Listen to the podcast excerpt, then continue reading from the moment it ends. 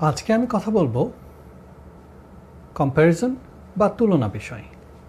আমরা কথা কথাই একজনকে আরেকজনের সাথে তুলনা করে থাকি। মূলত তুলনা করতে আমাদের বহু এক্সটার্নাল এবং ইন্টারনাল ফ্যাক্টর এখানে কনসিডার করতে হবে। কিন্তু বাস্তবিক পরিবেশে এই এক্সটার্নাল বা ইন্টারনাল ফ্যাক্টরগুলোর অধিকাংশই আমাদের নিয়ন্ত্রণের মধ্যে থাকে না।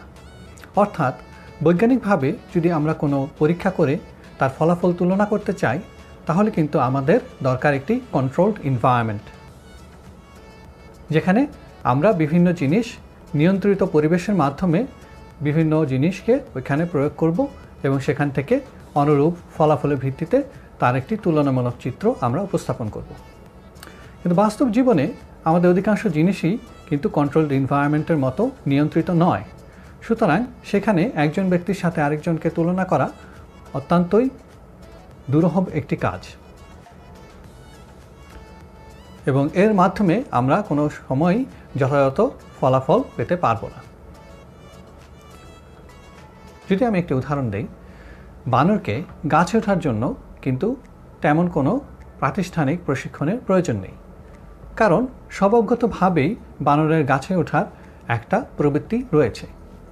অন্যদিকে, আমি যদি একই কাজ একটি মাছকে করতে বলি, সে কিন্তু শত চেষ্টার পরেও গাছে সঠিকভাবে উঠতে পারবে না। এর কারণ, পানির বাইরে তার জীবন ধারণ প্রায় অসম্ভব।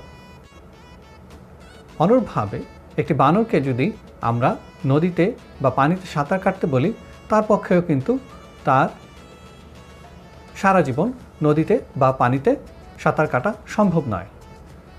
কারণ বাস্তবিকভাবেই তার গঠন প্রকৃতি সেরূপ নয়।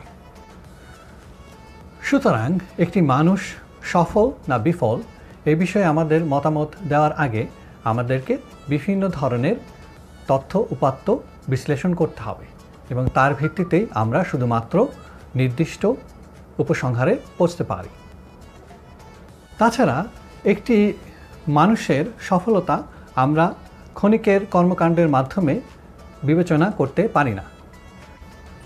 এ বিষয়ে যদি আমি একটি উদাহরণ দিই, হঠাৎ একদিন বিশিষ্ট চিত্রকার পিকাসো যখন রাস্তা দিয়ে হেঁটে যাচ্ছিলেন, তখন এক ভদ্রমহিলা ওনার গতিরোধ করেন এবং বলেন, তুমি আমাকে এমন কিছু শিখিয়ে দাও, যার মাধ্যমে আমি আমার অভাব অনটন দূর করতে পারি এবং ধনী হয়ে যেতে পারি।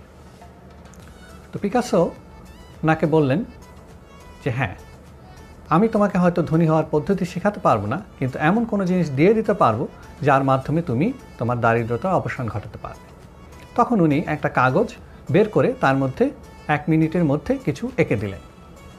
এরপর বললেন, এই কাগজটির দাম লক্ষ লক্ষ টাকা। তুমি এটাকে বিক্রি করে তোমার অভাব দূর করতে পারবে। তারপর ওই ভদ্রমহিলা সত্যি ওই কাগজটিকে বিক্রি করে লক্ষ লক্ষ টাকা উপার্জন করল। এবং পরবর্তীতে ওই মহিলা চিন্তা করতে থাকল কি এমন কাজ যেটা এক মিনিটে লক্ষ লক্ষ টাকা ইনকাম করা যায়? তখন উনি পিকাসোকে খুঁজতে লাগলেন এবং একটা সময় হঠাৎ তার সাক্ষাৎ পেয়েও গেলেন এবং সেই সময় উনি পিকাসোকে জিজ্ঞাসা করলেন, তুমি কীভাবে এক মিনিটে লক্ষ টাকা ইনকাম করতে পারো? তখন পিকাসো বলল, এই এক মিনিটে লক্ষ টাকা উপার্জনের জন্য আমাকে তিরিশ বছর পরিশ্রম করতে হয়েছে। সুতরাং আমরা কোনোভাবেই ক্ষণিকের কর্মকাণ্ডের দ্বারা কোনো ব্যক্তির সফলতা বা বিফলতা বিবেচনা করতে পারব না। কারণ এর পেছনে বহুদিনের বহু পরিশ্রম রয়েছে, বহু এক্সটার্নাল বা ইন্টারনাল ফ্যাক্টর এর সাথে জড়িত রয়েছে। সুতরাং আমাদেরকে বিভিন্ন জিনিস বিবেচনা করেই আমাদের উপসংহারে পৌঁছতে হবে।